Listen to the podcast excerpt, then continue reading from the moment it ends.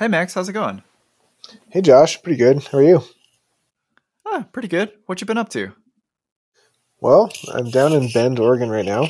Um, having a good time playing in the snow. Whoa. And I just ate some really, really, really, really spicy Thai food. Uh, what about you? well, uh, hanging out. I put out a record on Wednesday or last Wednesday. I have was kind of heard. And I've also heard it, and it is very cool. Congratulations. Well, thanks. Thanks. I'm pretty excited about it. I actually need to go buy that on Bandcamp. Ahem, ahem. yeah, me and Ray Larson worked on it for uh like since last summer. We recorded it ourselves, which I'm pretty excited about, and we mixed it ourselves too. wow. So, That's quite a bit of work. Yeah, but it was also just really fun being a part of the whole process from start to finish, like writing, arranging, rehearsing, playing, engineering and recording it ourselves and then mixing. And I think like the only thing that we didn't do audio wise was do the mastering. We had somebody else do that. But- I've heard that that's yeah. a good idea. Yeah, it's nice to have another set of ears do the final Yeah. bit of yeah. audio work on it. So yeah, Wow, you t- you guys took on the entire musician challenge, which is learning except for all the different skills. and yeah, all the way through. all. It was really really fun. wow, So yeah, uh, the horn bellows. If anybody is curious, it's a well- great record. we are here. Thank you. We are here to talk to Haley Friedland this month. I'm super excited. She plays the trombone. She uh, takes photographs, really awesome ones, and she runs a little session. Or one of the people. She's one of the people that runs the racer sessions, which is one of the longer running sessions in town. And we're just super excited to talk to her about it. Absolutely. Should Well- bring her in? Let's do it. Cool. Hey, everybody. Welcome to the February episode of Jazz Talk Seattle. My name is Josh. My name is Max. And today we have as our guest Haley Friedland. Welcome, Haley. Hey, Haley. Thank you so much for having me. We're so Yeah. excited to have you here. Haley is a fantastic trombonist, but she does so much more than play the trombone. In addition to be an amazing trombone player, she works in tour management, is a project producer, a photographer. But out of all of those myriad things that she does, we're here to talk about one of them, which is uh, she's one of the folks that hosts the Cafe Racer sessions, which is a regular jam session on Sundays that is hosted at Cafe Racer and has been for more than a decade. So we're super excited to talk about this. Um, Racer sessions have been around for uh, just so much of my musical life here in Seattle, and excited to dig into some of the history. So when did Racer sessions start, and how did you get involved? So, Racer Session started back in 2010 um, with a group of friends, mostly based out of like the UW jazz community. Uh, some of the folks that were involved, and this is definitely not a definitive list, but uh, names that I could think of are Evan Woodle, Ivan Arteaga, David Balatero, uh, Jared Borkowski, Luke Bergman, Aaron Otheim, Chris Icasiano, Neil Welch, uh, Andrew J.S., and maybe Andy Clausen too, who would have been in high school at the time. Yeah, um, so those folks all got together um, and did a lot of like in person planning um, with sort of like an informality and then just hoping to keep it going every week. Um, and with the blessing of Kurt, who was the then owner of Cafe Racer, uh, they did a weekly session that just kept going. It was initially an every week thing, um, Sundays from 8 to 10. And every week there would be a different presenting kind of like opening set um, curated by someone who would write a blog on the cafe or on the racer sessions website uh, talking about kind of like what they'd been working on lately what they were thinking of doing for the opening set and then they would usually like set a um, a goal or a prompt um, for everyone who wanted to improvise together afterwards. And it functioned in that way for a really long time in the same place. Um, and then in 2017, uh, Cafe Racer closed temporarily um, and changed ownership.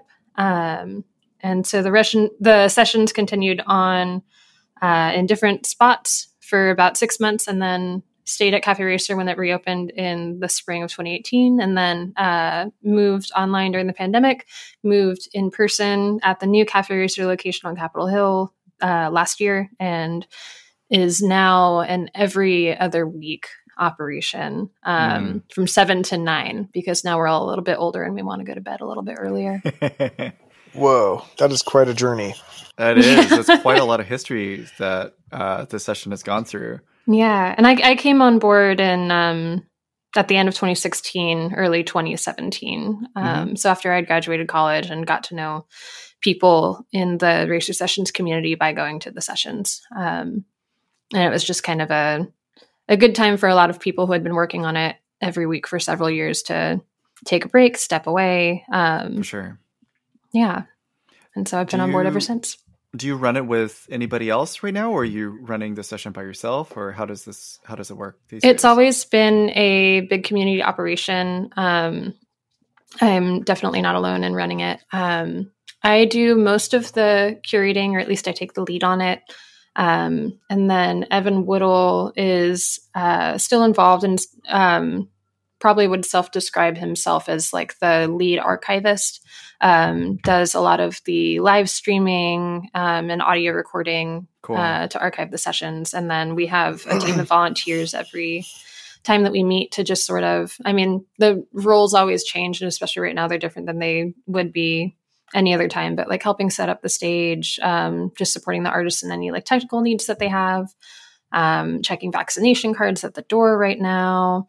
Mm-hmm. Um, and uh, just generally like being around and as an extra set of hands or even just to be like a friendly presence to people who come into the room and uh, might not know anyone and are sure. coming to the session for the first time. These sessions are all recorded, or at least they used to be, correct? Yes, and they still are. That's so cool. I remember when that was a thing, and it was kind of like not that common back then to record that much, I think.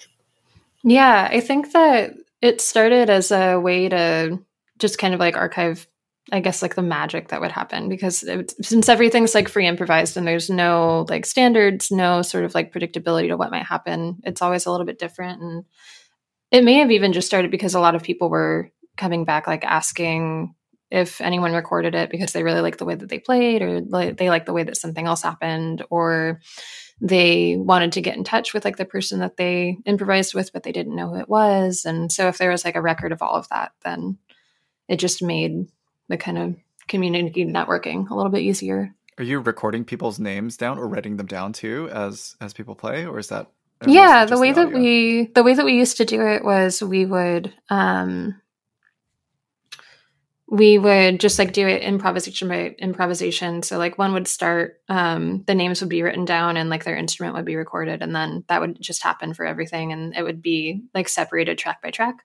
Mm-hmm. Um, and now that we do most of our streaming and archiving through YouTube, we just have it all in like the body description of the video. Mm, I see.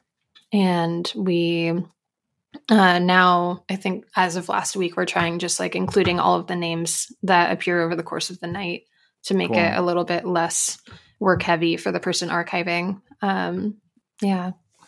Definitely. But yeah so just coming back to what you were asking about like who's on the team um i think that i was having a conversation with somebody at the session last sunday so this is like freshly on my mind that there's this kind of like idea that the session is just being run like strictly by me and Evan, and we're the ones that kind of holding it up with our bare hands. But really, the answer is that the session is being run by like Jeremy Gonzalez and Neil Welch and uh, Marcin Bachowski, and uh, really just like a great, great and supportive team of people who are kind of like flying under the radar and that we're really thankful for. And that's been true through like the whole history of the session. Yeah. That's rad. It's been pretty fascinating to hear from you just now that the folks that have been involved in running and shepherding the session along has has is changed hands a couple times, right? Like or changed hands but also kind of been with a, a shifting totally and, and um, community. It's been always sort of like a group effort, but the role of curator has changed a lot over the years. Um, Chris Icasiano was involved with curating it for a while. Neil Welch was the curator before me, and so I stepped in when he took over. And it's still been a group curation, but I take the lead mostly on like the advancing and emailing and things like that. Cool.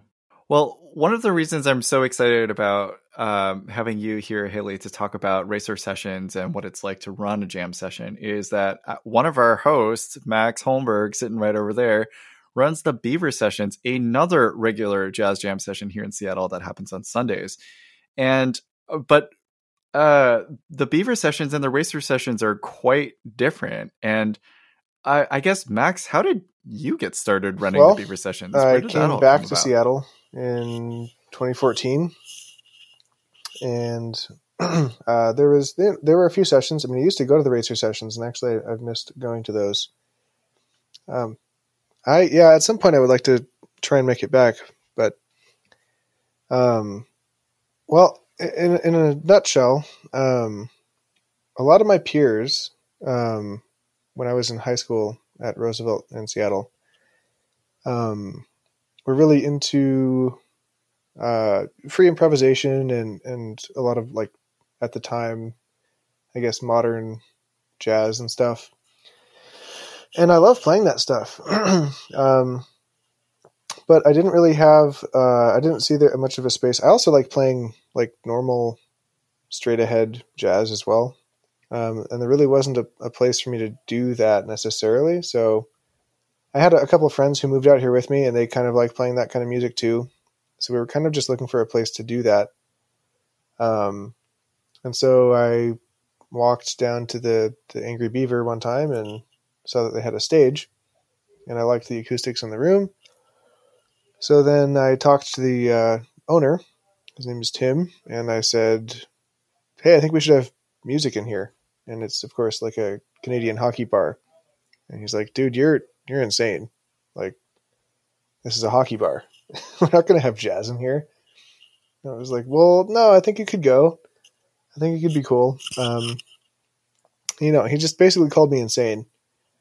Uh, and then we started talking, and it turns out that he was actually a bassist, um, and actually ended up going to Berklee College of Music in like the 70s.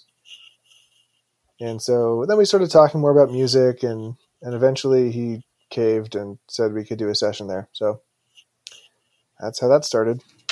That's so interesting that he was resistant as someone who had like experience as a jazz musician. It is. Yeah, there's a bit of a notion, I guess, that hockey fans aren't necessarily like jazz people or something. But well, I hope our listeners are learning how much work goes into hosting a weekly jam session and how much that uh, builds and holds up the jazz community in town. So thank you both for doing such a big part of uh, getting or uh, you know building jazz community in Seattle. It's it's really really nice that both of these sessions are so strong and vibrant and have their respective but also overlapping communities. It's really rad. Yeah. I have a question. um, there's a, so there's a New York Times article that mentions this, but I also remember from my own experience that uh, Cuong Vu was kind of involved in some way at the very beginning. I, maybe I'm wrong about that, but or at least was an influence for a lot of the people who started this, the racer session. I think is that accurate? Um, I think that's accurate. Yeah. Um, I think that like a vast majority, if not everyone at the U um, and within like the music and jazz faculty was super supportive of that yeah. session starting and then like the racer sessions led to table and chairs which was initially a record label and is now kind of like the overarching umbrella that runs racer sessions like racer sessions is a project of table and chairs and table and chairs does other things um, like curating at music festivals and yeah. just partnering with other organizations. But um, but yeah, no, Cuong was definitely a supportive person of both the label and the session. I think in the early years. Yeah, I seem to remember a band called Speak Uh, yeah. that performed once or twice. Uh, it was awesome. Yeah, it was like such a cool band. there were a lot of really really cool bands that started through those jam sessions and ended up recording on the table and chairs record label Yeah. And it- it's just like it's such a cool archive if you go to our website you can still kind of like find through and it clicks through to people's band camps and you can still listen to the music and buy the albums but yeah Very cool.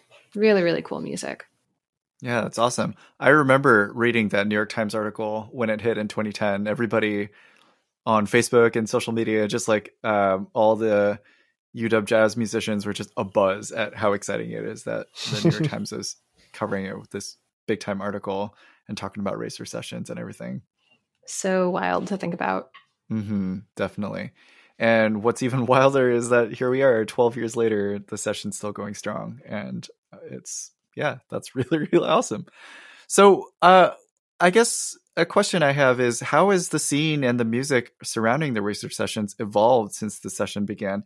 You mentioned like a little bit of change in format and timing and uh and go it I guess it's gone through some progression especially during COVID but has the has the music changed has the sound changed I think that it has. Um, so this was sort of in transition already when I started going to and getting involved with the racer sessions in like 2016. mm-hmm. Um, initially, when it started, it was founded and organized by jazz musicians who were into like jazz rooted free improvisation. sure And I think that continued on for several years. And I think that's still true to a certain extent. Um, people from the jazz community who are in a free improv come to the session and participate. But one thing that I noticed when I started to curate and started to like want my friends to enjoy the session too and like get them involved who were like people who weren't initially from the UW community. I myself came from like the Cornish music community and was meeting people from like the broader non-jazz music community too that I wanted to check out the session. Um and so I tried to not like very uh what am I trying to say? I wanted to decentralize jazz as like the basis of free improvisation at the racer session, but not in a way that like totally eliminated it, um, Mm. but more so made the racer sessions a place where people of like all abilities and all levels and all backgrounds and really even like all mediums could come and participate and be into improvisi- improvising and just really enjoy that like specific art form together. And so I was trying to curate like a lineup that was less white and less male, um, but also a lineup that was like less, even just less focused on music, like curating in dancers or multimedia projects or like visual projects. cool Um, and we even did some like more like theater and comedy based things over the years at the old location too, which was really fun. Um, and so in that way, like the session has changed in terms of its like jam session output is the way that I would say that. Um, and I think that in most of those ways, it's good. There's been a little bit of pushback from people within the straight ahead jazz community and people who came to the sessions in like the very first couple of years who feel that like the quality of the improvisations has gone down. And i'm doing this kind of like with my eyes rolled up into the side because i just don't really um agree with that. And like if a drawback of a more inclusive environment is that it's like less focused on jazz. I'm honestly okay with that. And I think that most everybody that comes to the sessions is too. And if you want to get up and do something that's like really rooted in jazz, you can get your jazziest friends to get up on stage with you. Like there are no rules against that. And like you can, like, we still have a lot of like jazz based opening sets. Like it's not something that we've stepped away from all the way, but I just want the jam session to be more about free improv specifically than about like jazz free improv or classical free improv or like any like sort of like genre labeled anything, you know? yeah It's pretty cool. Yeah. yeah, it's pretty unique. It's a unique kind of session. there, are, I don't think there are many sessions like that around the world. Actually, we hear that a lot from people who come and participate. And what's been cool is that, you know, like with the changing of the scene and like with people moving away, a lot of people who have really enjoyed participating in the racer sessions and in the table and chairs community have sort of like taken that ethos and that like passion for that place with them. Um, mm. And we're starting to see like racer adjacent sort of things pop up in other places. Oh, yeah, at least in the US. There's something going on in New York, right? There's like a Racer East or Racer East Coast or something. Yeah, like Racer that? East. Yeah. Whoa. So, um, yeah, Ivan Arteaga and Katie Jacobson and Carmen Rothwell and Ryan El Sol and Mike Gebhardt um, and David Balatero are all people who uh, participated in the racer sessions heavily and like helped organize it when they lived in Seattle. And in the last few years, all of those people have relocated to New York City. Um, in 2020, in like January 2020, we decided to try hosting a jam session um, with just like a bunch of like Seattle expats and people who had like toured through and come to the racer session during their travels. Um, and it went really, really well. And it kind of just expressed this like desire to make something like that happen in New York more regularly. Mm. And so that's been happening on and off since the fall, I think. Um, Amazing. And it was really fun to consult with um, Katie Jacobson specifically on that. She and I spent some like a lot of hours on Zoom and on the phone, just kind of figuring out like the best way to make that happen and kind of reflecting on like the early days of like making the racer session happen here um, and what worked and what didn't in an effort to really help that thrive out there and that's not even the only one like there's another one in uh, missoula montana um, yeah, the free sessions are run by Naomi Siegel, and that happens with Bill Kautz as well, who cool. moved back to Montana um, prior to Naomi. But the two of them have been, um, yeah, very involved with making a very similar sort of thing happen with like a overarching umbrella organization um, called Lake Bottom Sound, and then their racer sessions sort of project is called the Free Sessions. Cool. Um, and very they cool. do that as a monthly, I think. But nice. Yeah. That's super super exciting to to me to hear that uh the music that Racer Sessions has spawned in Seattle is drifting off to other cities. Like we spend like in Seattle, I feel like I hear so much of musicians spending time in New York. I was like, oh, it's a big shot New York musician coming into town and bringing what they glean from the New York scene to bring it to Seattle, or somebody coming in from New Orleans, or any of the other really really storied jazz cities in in the country, moving to Seattle and bringing things out. And it's really nice to also hear Seattle music being exported to other cities and other scenes and stuff that we've created here. That's rad. Definitely. Yeah. So you've alluded a couple times to tables and chairs. Um, that it being a record label that's associated with Racer Sessions and transformed into something else. Can you tell me about how that started out and and how that changed? Yeah, I can do my best um, because by the time that I got involved, there wasn't really a record label anymore, and I kind of helped assist with like the final closing of it. Ah, gotcha. Um, but my understanding of the record label is that um, I'm just going to pull up like the table and chairs website really quick just to play it safe. Oh, shoot. There we go. Um, so, Table and Chairs is um, now an arts organization, but started as a record label in 2011. Mm. Um, it's always been volunteer run. And uh, during its time as a record label, it put out let's see just double checking my numbers 28 records. Wow. Wow. Um, that's quite a lot. Yeah um, and like all just projects of people who were involved in the racer session. Some of them are even just like uh, there's like curator compilations that are mm. collections of improvisations or like opening sets that happened over the sure. years.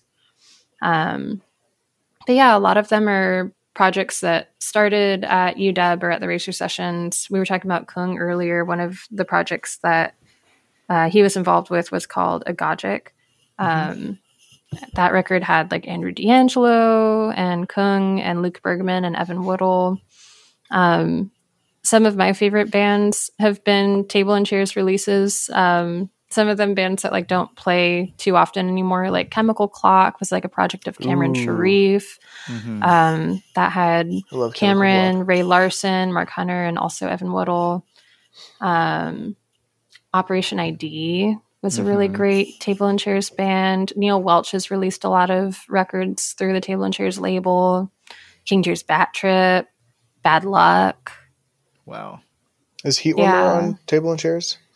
Heat Warmer is not on table and chairs. I think Hmm. mostly just because it's not rooted in free improvisation. yeah, that makes sense. but it's i mean evan and luke and aaron are all core members of the the table and chairs historical team yeah.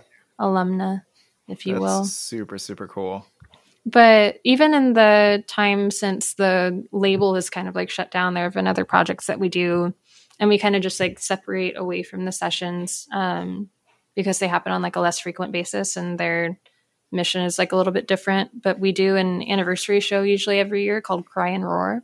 Mm. um, Mm. that tends to happen in january. I think that we're going to try and move it to the summer at least this year but maybe in general just to make it more of like an outdoor affair. Hmm um, we used to do these curations at Vermilion Bar, which is now next door to the new Cafe Racer, which is really exciting. Um, but is a great bar um, run by Diana in Capitol Hill, and that was a monthly curation that happened on second Wednesdays for several years. Um, and then we've done like one-off concerts too. Um, there was a show in 2013 called Nonaah that celebrated the work of Roscoe Mitchell, like s- focusing specifically on his record Nonaah, and that happened at Benaroya Hall, which was kind of like Whoa. like the, a similar sort of like what the heck scope of like that New York Times article that came out. Um, just That's amazing. sort of really cool. amazing that like what can come together through a lot of like community effort. There's a boulevard um, next to Green Lake, and I seem to remember there being racer sessions in the middle of this boulevard at some point. Yeah, bell at all? concerts on the for? median. Oh, the median, yeah. Yeah, so that's another um, sort of thing that started as just like a fun what off. Like, um, okay, so for context, um, the original Cafe Racer location was in the Ravenna neighborhood, UW neighborhood, off of um, Roosevelt and Ravenna. And there's a median, like a grassy median, that runs down and separates the two lanes of traffic on Ravenna. And next to Cafe Racer, a little bit closer to the median, uh, there's a an instrument store called Trading Musician. Um, also very store. good friends of the session. We love them. Um, and they would basically let us run um, an extension cord from their outdoor outlet across the street um, through traffic, and then we would just like plug in like a bunch of lamps and like a few amps and uh, just do little concerts. I mean, like it's varied a little bit every year um, in terms of like the style of music that would be performed, um, but we never had any issues with. Uh, like like we never got in trouble with the law we never permitted it or anything um and there were actually like a couple of years where Chris Icasiano would make some really amazing food Oh, Um, wow. Mm. and they were always fundraisers. That's been like a kind of a core focus for almost all of our events is that like the money that we take from admissions would focus on like going to a local like nonprofit or creative organization or charity um, or like mutual aid fund. Um, That's cool. That's been like the other kind of like key focus of table and chairs and racer sessions um, sometimes to a fault um, one of the things that we've been trying to shift into over the last few years is making sure that there's always money to pay the artists Very cool. yeah Yeah, it's super, super awesome. Well, we've talked a little bit um, about uh, just the history of the session and um, wanted to bring back to some other events that have happened in racer history that I remember. And this one in particular is just really uh, is kind of a fond memory for me, even though it came out of a bad situation. Uh, in 2016, there was a big gas leak in Greenwood that blew up a really big chunk of the block, including the Angry Beaver. And I remember seeing that in the news and just being so sad because um, the Beaver sessions have been like, for me, a really uh, home jazz jam session for me. And a big chunk of it blew up. I wasn't sure if the Beaver Sessions was ever going to run again. And uh, I remember that Cafe Racer and you all at the Racer Sessions were hosting the Beaver Sessions for a little while. I don't remember. I don't remember how the format exactly worked out. I think it was like either after the Racer Sessions or maybe a little bit before. But there was like a kind of uh, co-hosting, like, hey, we're like friendly sibling jam sessions Yeah. hosting and it, it was just really really cool Yeah, you guys are awesome. Yeah. It was just How kind did, of a- did we do that yeah. back to back? I'm trying to remember. yeah, it was back to back. Yeah. That was super fun. It was a very like loose like switch off. I, you know, it was kind of just like a general transition, I think. Totally. Yeah, it was and really like cool. a mingling of all of our Yeah. Yeah. social groups. I like that a lot. There's like those um have you ever gone to those like Tom Marriott organized like um musician happy hour things I that have, he'll yeah. do every now and then? It reminded me of that Yeah. a little bit. Um yeah, it was a good vibe. Um besides the whole block blowing up. But Yeah, it was really cool to see all those people in one place. yeah totally. And it was Yeah. cool that just that the jazz community or the music community in general uh you know stepped up to the plate and made sure the beaver sessions continued to have a home and eventually angry beaver opened up again and the session moved back there and it was really lovely that it survived Yeah. There's a lot of resilience in our music community. Yeah, as we can see very, very Yeah. clear evidence of that through COVID. And so now uh the Beaver or sorry, the racer sessions have gone through a couple iterations now. When COVID started, you all moved to some remote Zoom sessions, right? We did move to remote. Yeah, we did. Uh, we did every week for the first couple of months, and Oh then my when gosh. we realized the kind of like the strain emotionally and mentally that that would have on our team and also even on the people participating, we took a break over the summer, and then we went to once a month for Hmm. most of the yeah like the quarantine pandemic like we did that from Sure. i think the september of 2020 through like june of 2021 and then we took the summer off to beta test in person sessions and then went back to in person in the fall Yeah. Yeah. it was cool though to i don't know i mean i think after a certain point everybody just got tired of looking at screens and i think that was true not just for jam sessions but also just for Just across the board. yeah, just for meetings and performances and just trying to live stream anything became Yeah.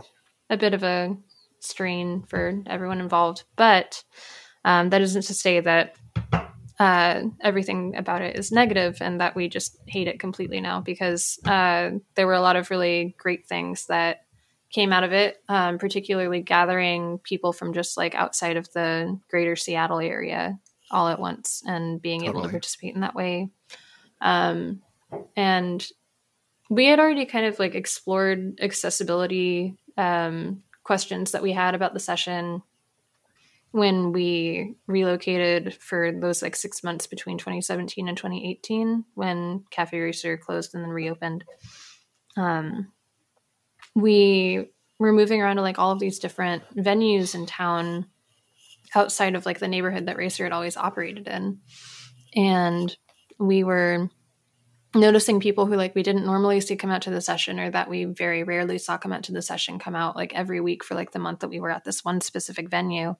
And it was because like it was easier for them to walk to or it was just like in their neighborhood. And so it wasn't as far of a drive or it was on their bus route and so these barriers that were in the way previously when the session was taking place in uh, the U district in Ravenna were gone. And we were like, even just like people were walking into the space that wouldn't have walked into the space because they just don't walk around in that neighborhood. And so, like when we were doing sessions in the central district in particular, like people would come in all the time and just like ask about what we were doing and end up sticking around and participating. And it was really cool. Yeah. That's super awesome. Speaking of resilience, oh, go ahead. Yeah. Go ahead, Max. Oh no, I was just going to say, speaking of like resilience and community, um, you know, really supporting sessions like this, and especially the racer sessions. Uh, there was a shooting at the racer sessions a long time ago. That's, is that right? Yes. I mean, I remember correct. that happening, and that was like such an earth-shaking uh, event for so many of my friends, myself included. How did that um, affect the community, and how did they like? What changed as a result of that, if anything? Totally. So, um, I want to tread lightly because I wasn't involved with racer sessions when that happened, but um, I was living in Seattle at that point. So I remember it happening. Um, and it's been interesting to reflect on with people who were involved in like the cafe racer community at large and then also with the session um, and there's yeah just like people like neil and chris and evan can probably speak to it a little better than i could but um, i mean it was obviously traumatic and um, i don't know. I mean it was yeah it was just obviously traumatic and the cafe was closed for a while afterwards to mm-hmm. sort of just give space to the people who ran the venue to take some time and recover like physically and emotionally and um, one of the things that did come out of it was um, we had two sort of like memorial gatherings um, one immediately like the sunday after it happened um, a bunch of racer musicians just came and like improvised outside of the space. And then there was also like a more formal memorial that took place as well. And both of those were like big community gatherings and places of like public grief. And yeah. um yeah there have been yeah. like yeah racer musicians who have kind of like reflected on it musically as well. Oh yeah. Um, neil has a really beautiful like musical tribute to that event. Um but I think that like one thing that has kind of like stayed from that event is a lot of people who are from outside of the music community in Seattle will think of Cafe Racer and will think of that shooting first. Like that's their core memory mm. that they associate with Cafe Racer. Um, and a lot of people like when I would tell them like, oh, like I do this session on Sundays at this place called Cafe Racer, their response would be like, oh, isn't that the place where the shooting happened? Mm-hmm. Um, which is tough um, because I think for a lot of people, like you know, like that is like a thing that happened, and it's like really, really sad, and we hold those people that we lost in our hearts all the time, and like they aren't just like footnotes in the history, you know, like they were people um, that we cared about and that cared about what we did. Um, but you know, it was 10 years ago now, which is like really, really wild. And um, so many things have happened at Racer um, that aren't just like a place where a shooting happened. You know, like community has like continued to be fostered and um, we've moved forward in a way that we can kind of like hold that as part of our history, but also like just build this sort of like community tapestry of like other things that Cafe Racer is. Well, that wasn't, yeah, I mean, I, I seem to remember um, people really coming together and putting their all of their hearts into uh, just keeping that community together um, after that event happened. Totally. Really yeah, cool sessions way. continued to to happen outside of the cafe for a while and yeah. That theme is like sort of continued like whenever there've been like if the like I don't know, I've I've alluded to the venue being like closed for months at a time before and we've just sort of moved through that, but even like some of my favorite racer session memories are the sessions where like suddenly the power on that block has just like gone out and instead of at, at, like 7 p.m on sunday night and instead of canceling the the session, we just move it to somebody's living room. And That's like so cool. Make, we just like publicly post like somebody's address on the on the racer blog and people will still show up and it's like even more intimate and cozier and we try to keep the volume down a little because there's neighbors involved but yeah like that what sort a- of like no matter what like drive has always been present in the session i think probably because they had to navigate that so early on in their like history as an organization like Racer Session started in 2010 the shooting happened in 2012 Mm-hmm. Yeah. Yeah. I'm sure the Beaver would have invited you guys had the Beaver session been going at that point. But, I think so too. yeah. And also, what a better way to incorporate improvisation uh, into finding a new space at the last second.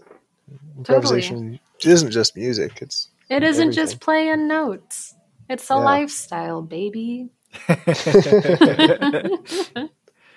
well, I am curious to hear from both of you uh, what do you enjoy most about running these weekly sessions, or I guess racers every other week now, but these regular Sunday sessions? Max, you go first. Oh, thanks. um, well, um, it had well, it hasn't been going on as long as racer. I mean, I, I've still seen several different kind of, um, I mean, not generations, but you know, kind of groups, age groups of people kind of pass through and really mm. grow as musicians, and then uh, new younger people come in, and then you can see them kind of grow as musicians, and uh, that I really like the networking that happens. So people meeting other people that they might want to make music with, or just hang out with, or whatever. Um, weirdly enough, it's kind of cool to see hockey fans randomly get into jazz sometimes. Because typically during hockey season, especially playoff season, there'll be sometimes late games, and hockey kind of takes the cake at a, hockey bar. Um, so the playoff game is happening, it's gonna ha- you know people are gonna watch hockey, but we usually start the music like right immediately after those games are done, and it's full of hockey fans, and then all of a sudden like jazz music starts and oftentimes most of them are pretty into it. It's kind of cool. Just kind of a totally weird um, juxtaposition, but it's yeah, I, I like that. Um, yeah, and just it's kind of a place where I think when people who are involved in the jazz world come to Seattle, it's kind of turned into a spot that they check out, and so it's I've seen a lot of people kind of move here and then come to the Beaver and meet people, and yeah, it's just kind of a cool community hub of sorts. I think yeah, that might be my really favorite part of it. Community hub. All right, yeah. Haley, your turn. Okay. Um, what I really like about running the racer sessions is, um, I think like first and foremost, like just being a place of community gathering and that people know that they can always come to. Uh, and I have like really learned that I love curating. This was kind of like the first like curatorial thing that I ever got to do, and mm. um, it was kind of just a. I didn't think it would like become as serious a part of my life as it has, but I've been like really lucky to just like try things out and take chances and see what works and what doesn't and kind of like hone those skills. Um, but it's really cool to like hear from people that I've like known for a long time that want to present new projects, um, like locally or otherwise. Um, people are like, like I think that the racer sessions um, is a place that you can like try out new things and like show works in progress and like premiere like your new record and um like do like a little reunion with your friends like we have people who will have friends come into town and they'll set up a racer session just as like a kind of a low key gig um, and an opportunity to play together. And um, but then like also people like get my email from others all the time and will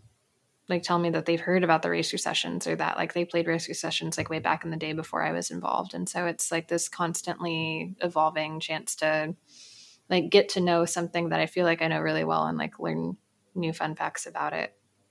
Um, yeah. And yeah, I don't know. I mean, like things are always changing, especially right now. Like we get to meet new people at the cafe who are there like the other six or I guess the other 13 days. I was going to say the other six days of the week, but if we're doing every two weeks, it's like the other 13 days of the fortnight. but uh, yeah, just like getting to know like all the like the bar leads and bartenders and the people who work in the kitchen and the various like sound engineers, um, and like people who there's like a movie night that gets hosted sometimes um, immediately following the racer session. And whoa, cool! So like people will come in early for that and catch like the tail end of the session, and there's like this fun like merging of communities there, um, kind of like what you were talking about, Max, with the the hockey playoffs, yeah, and the Beaver. Um, but yeah, so just there's so many things that I like about it, and those are just a few of them. I don't know. Yeah, that's awesome.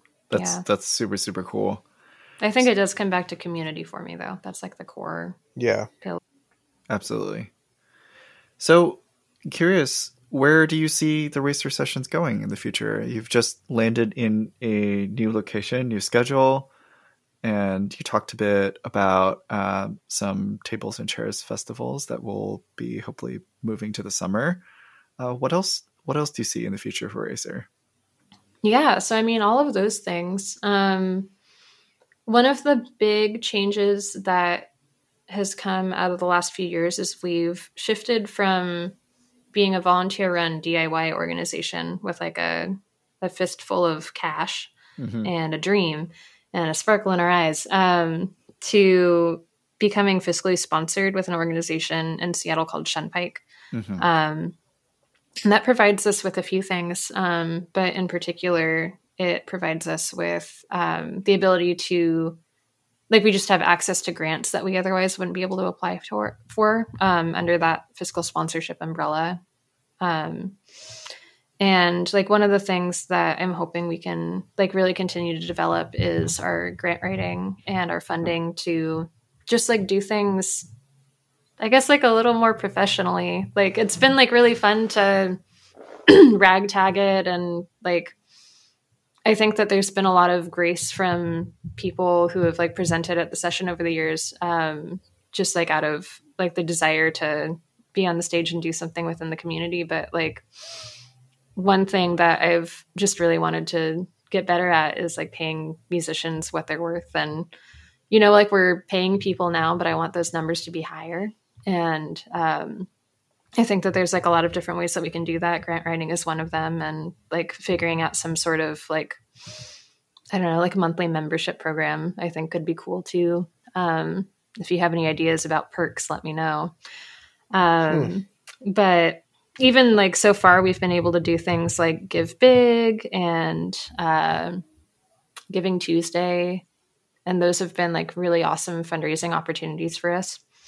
Um, I want to things to just like get bigger and better. Um, I would love to like curate some kind of like surprise racer sessions and curate um, like cool summer festivals. Um, I want to do more like community outreach and partnership with other organizations. Um, gosh, yeah, there's just like so many things that I want to do. I think one thing that we're looking to do in 2022 is partner with uh, the South Hudson Music. Ooh, I can't talk. Partner with the South Hudson Music Project um, mm. on some curations down at the Royal Room and bring the session into a different neighborhood. Uh, kind of going, like returning back to what I was talking about earlier about putting the session in a different space and making it more accessible to people who might otherwise not access it. That's very um, cool. Yeah, that's awesome. I've always kind of called them like field trips. That's what I think of when I think of that six months in six different spaces. So more racer session field trips. Um, and maybe like a return to other like seasonal and annual table and chairs events too. Mm-hmm. And growing our team. If anybody out there listening to this here podcast wants to get involved um, in any way, like you should just reach out to me or reach out to racer sessions at gmail.com and just say you want to get involved and tell me what you want to do and we'll make it happen, you know? That's great. Yeah. That's so cool. Well, how about you, Max? What's how's the Beaver Sessions going to evolve? Are you going to start a record label? I wouldn't Um, recommend it. Probably not. No. Mainly because that's a huge amount of work, and I don't have time to do that. Um, but I applaud those who have started record labels. that is a humongous undertaking. Um, how has it evolved, or How or has it? w- Where do you see it going? Mm, honestly, I don't know that it's really evolved that much. Um, I I didn't really. I mean, the racer session has is is like a kind of a different animal. I think in terms of uh, the unique like spirit and drive behind what what's going on there. Um, Beaver Sessions kind of. I mean, it's I love it, but it's it's it's just kind of a community hang more than it is like a like um. It, there's no like necessarily like a mission behind what's happening. I don't think it's kind of just a space for people to play jazz music and and not feel like there's any expectation for them to, uh,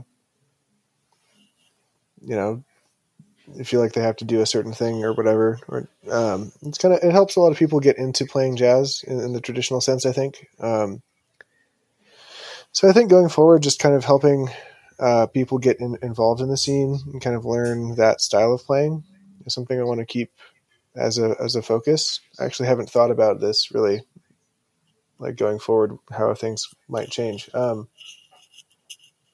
but that was never really like the central point of why I started it either.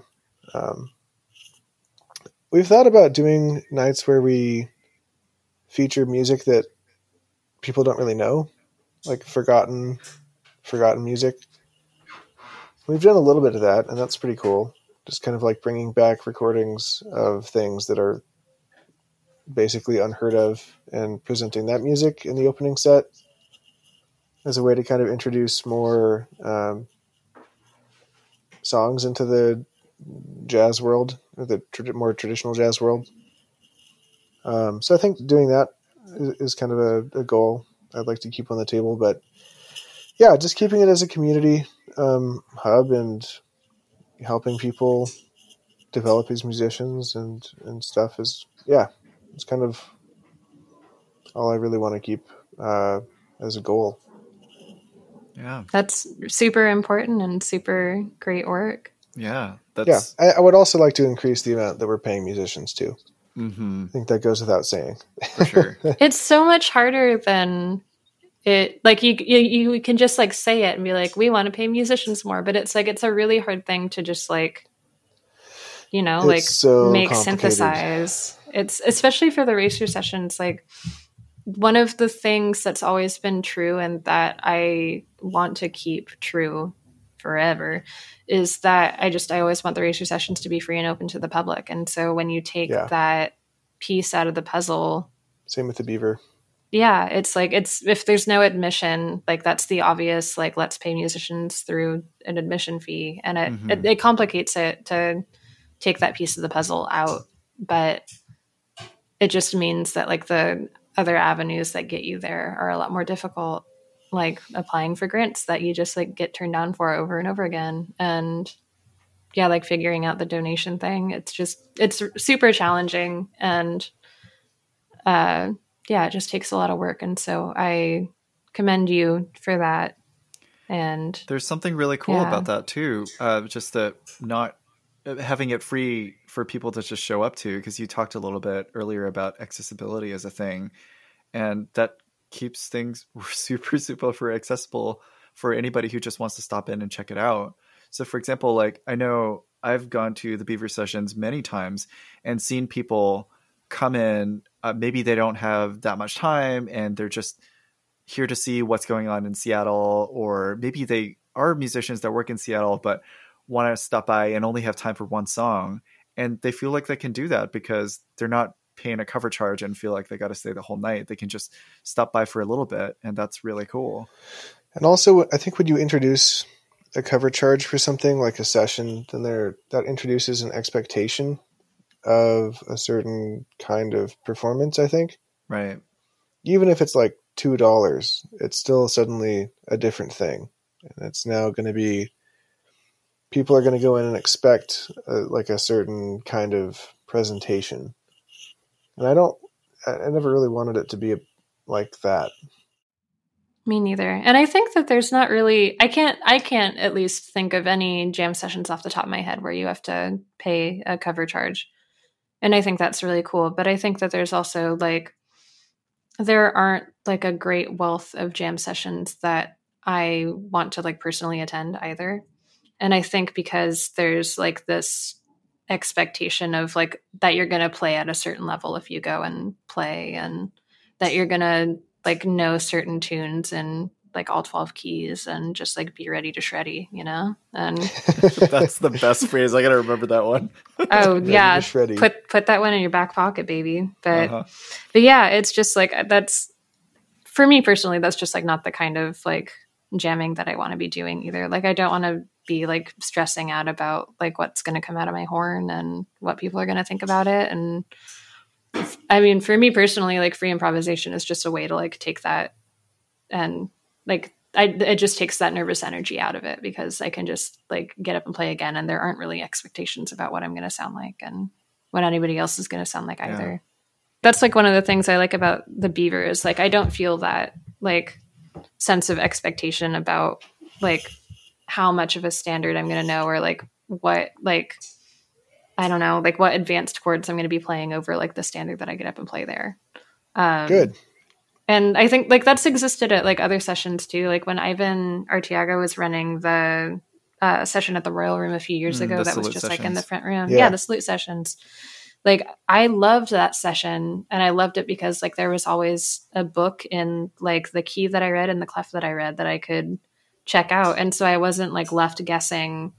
And like it was like untraditional. Like I don't, I have never like heard of any other sessions where there's like a book there waiting for you. Like maybe you come with your real book to a like a jazz jam otherwise, and like some places will be like totally fine with you doing that, and like some places like the, the musicians will kind of like give you the side eye if you get up with a real book and are like referencing that. That's just that's a whole nother conversation, but.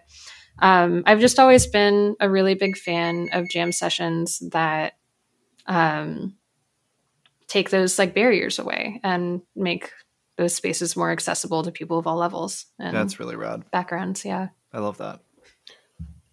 Yeah, there's um there have been a handful of times where people have brought in like handwritten charts for their own songs that they've written Oh to the wow. Beaver, and that's kind of a cool thing. Uh, Josh and I have actually even talked about this a little bit, but it might be kind of cool to get more of that happening, where people bring in their own music to play. That could be kind of a cool goal. That sounds super cool. Yeah. Yeah, More I think places that to would workshop be new new material, new new compositions that um yeah, just would be really, really cool to do at a session. Yeah. Yeah, I'm super into that. Keep that idea. Run with it. Yeah. Well, we are coming up on time here. Thank you so much, Haley, for joining us and talking about your experiences Yeah, with the Racer seriously. sessions. It's been super, super awesome. Think, I think maybe some of our listeners don't understand how much work and how thankless of a job it is running sessions and building community like this, but it's deeply, deeply felt and appreciated, I think, by a lot of musicians like myself that we get to benefit from it and get to either participate in the sessions, but also just hear the gorgeous music that comes out of projects that are birthed out of these sessions. And it's it's super super rad. Thank you. Please keep please keep doing it. it's really awesome. Uh, I will. Thank you so much for having me. And again, yeah, like thank you to just all the people that help make the racer sessions happen alongside me, to our production volunteers and our grant writing volunteers, and just the people who come out every week and keep that body of community in the room. Awesome. Yeah, just thankful. Well, any last minute shout outs for uh, particular sessions that we should be watching out for coming up? Yeah. So um, again, we're doing every first and third Sunday now, um, sometimes fifth. Um, but most of the time, just the first and the third. Um, and so the session that's coming up next is February 20th. Mm-hmm. Um, and that's going to be Jay Roush and Ryan Carraher. And then in March, uh, the clarinetist James Falzone is going to present a session on March Cool. 6th. Um, and I haven't, I can't really say who's performing on the 21st yet, Mm. um, which sounds juicier than is actually like the case. But um, there's a, yeah, we just sort of like put the kibosh on like fully confirming stuff because we weren't sure what was going to happen with Omicron. But sure. now we have like a a lineup of people who are going to play the sessions through the spring and just like things aren't confirmed um, including someone on this podcast Ooh. It's josh. What? josh is going to maybe play a, a racer session with uh, with ray larsen in the coming weeks. So stay tuned for that. His Um, new and, like- awesome. oh yeah. Yes it is. Yes it is. Buy that baby on bandcamp. Yeah. Um and then as for me um i'm going to actually be stepping away from the sessions for most of march because i'm going to be on tour doing some tour managing um and that'll be true in april well no i'll be here in april and then i'll be gone again in may so um, what's really cool about that is that we'll start seeing other racer volunteers like step up and take the mic and do more of the kind of like quote unquote in the spotlight sort of stuff. And it will be proof that I am indeed not the only person running the session. Nice. So Very cool. I'm excited for that to to get more people on the microphone and talking about how racer sessions works and being that kind of like community voice. So that's what you can expect through the spring. Cool. Well, thank Yeah. you again for joining us. And for all of you listeners who've been listening to Jazz Talk Seattle, go to the Racer sessions, go to the Beaver sessions, and make lots of amazing music. Yeah, do it. and friends. We'll be happy to have you. You've been listening to Jazz Talk Seattle, a monthly podcast hosted by Josh Howe and Max Holmberg, mixed by Ronan Jalil.